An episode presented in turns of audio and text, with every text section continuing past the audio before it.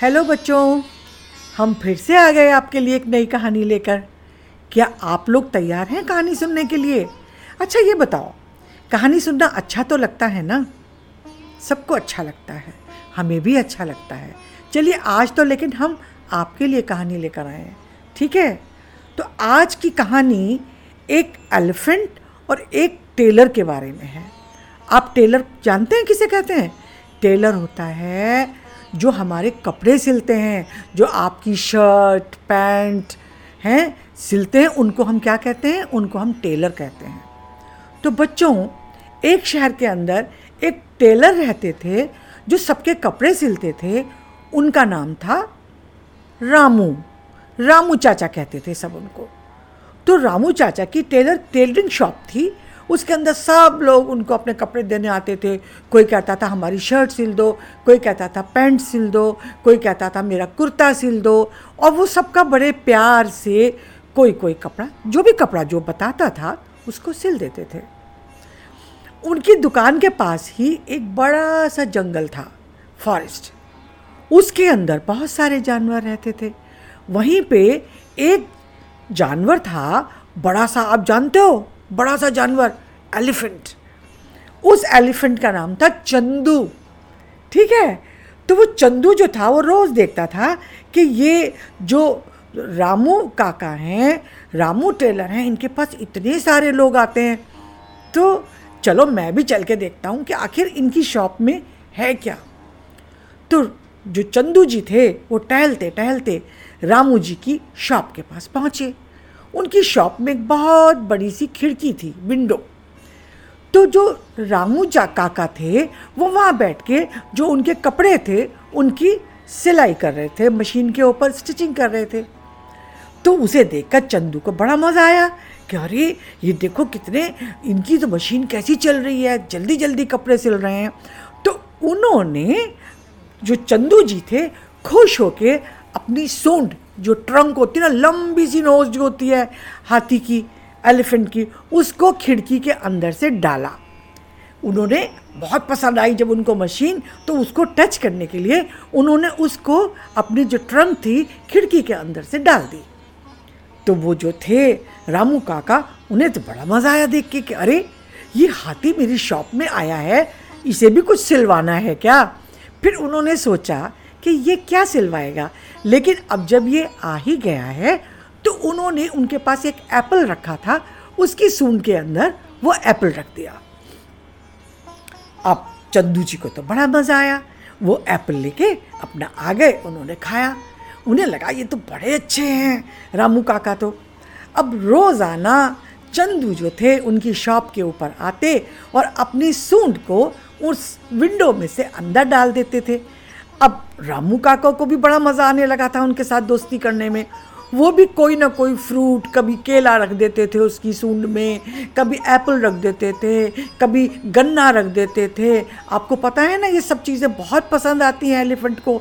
कभी मूंगफली भी रख देते थे, सब सामान रख देते थे और वो जो एलिफेंट था, वो बड़े मज़े से उनको खा लेता था। तो अब इस तरह से चंदू की और जो रामू काका थे उनकी दोस्ती हो गई। किसी को पता नहीं थी ये बात। तो रोज़ वो चंदू जाते थे और रोज़ रामू काका कोई ना कोई फल उनको खिला देते थे। एक दिन रामू काका को किसी काम से दूर, दूसरा जो सिटी था, वहाँ जाना पड़ गया। तो उनका जो लड़का था, वो आकर वहाँ पे बैठ गया, उनकी जगह। तो अब चंदू को तो ये बात पता नहीं थी कि आज रामू काका नहीं है। वो रोज़ाना की तरह शॉप में गए और चंदू ने अपनी सून जो थी खिड़की से, जो विंडो थी ना, उससे अंदर डाल दी। उसे लगा था जैसे रोज़ाना रामू काका कुछ देते हैं, कोई ना कोई फ्रूट देते हैं, आज भी देंगे। अब उनके लड़का जो बैठा था, रामू काका का उसने देखा, अरे, ये हाथी अंदर क्यों डाल रहा है सुन ये तो हमारे सारे कपड़े खराब कर देगा। जंगली कहीं का। उसने उसकी सूंड में अपनी एक जो सुई थी, वो चुभा दी। अब जो था, उसको चोट लगी चंदू को। उसे बड़ा गुस्सा आया कि ये क्या बात हुई आज? फिर उसने ध्यान से देखा तो उसने देखा कि आज रामू काका नहीं है, ये तो कोई और बैठा है। उसने कहा अच्छा तुमने मुझे आज सुई चुभाई रामू काका तो मुझे रोज कुछ ना कुछ फ्रूट देते हैं, खाने के लिए देते हैं। ये तो बड़ा खराब आदमी है। इसने मुझे इतनी जोरों से सुई चुभाई उनको, उसको दर्द होने लगा चंदू को। पर उसे बहुत गुस्सा आया। उसने कहा, इसको सबक सिखाना पड़ेगा।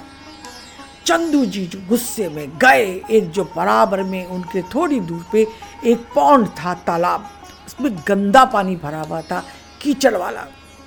उन्होंने उसे अपनी ट्रंक में, तुम्हें पता ना, भर लेते हैं, जैसे उन्होंने सक कर लिया उस पानी को, और वो लेकर आया, और उसने आके उस शॉप के अंदर जो कपड़े सिले रखे थे, उस लड़के ने कपड़े सिले थे रामू काका के, उनके ऊपर डाल दिया वो पानी। जैसे पिचकारी से रंग निकलता है ना, पानी निकलता है, ऐसे उसकी चंदू की सुन से पानी निकला, और वो कीचड़ वाला पानी सब कपड़ों में गिर गया। अब सारे कपड़े गंदे हो गए। अब उसको बड़ी फ़िक्र हुई कि क्या होगा?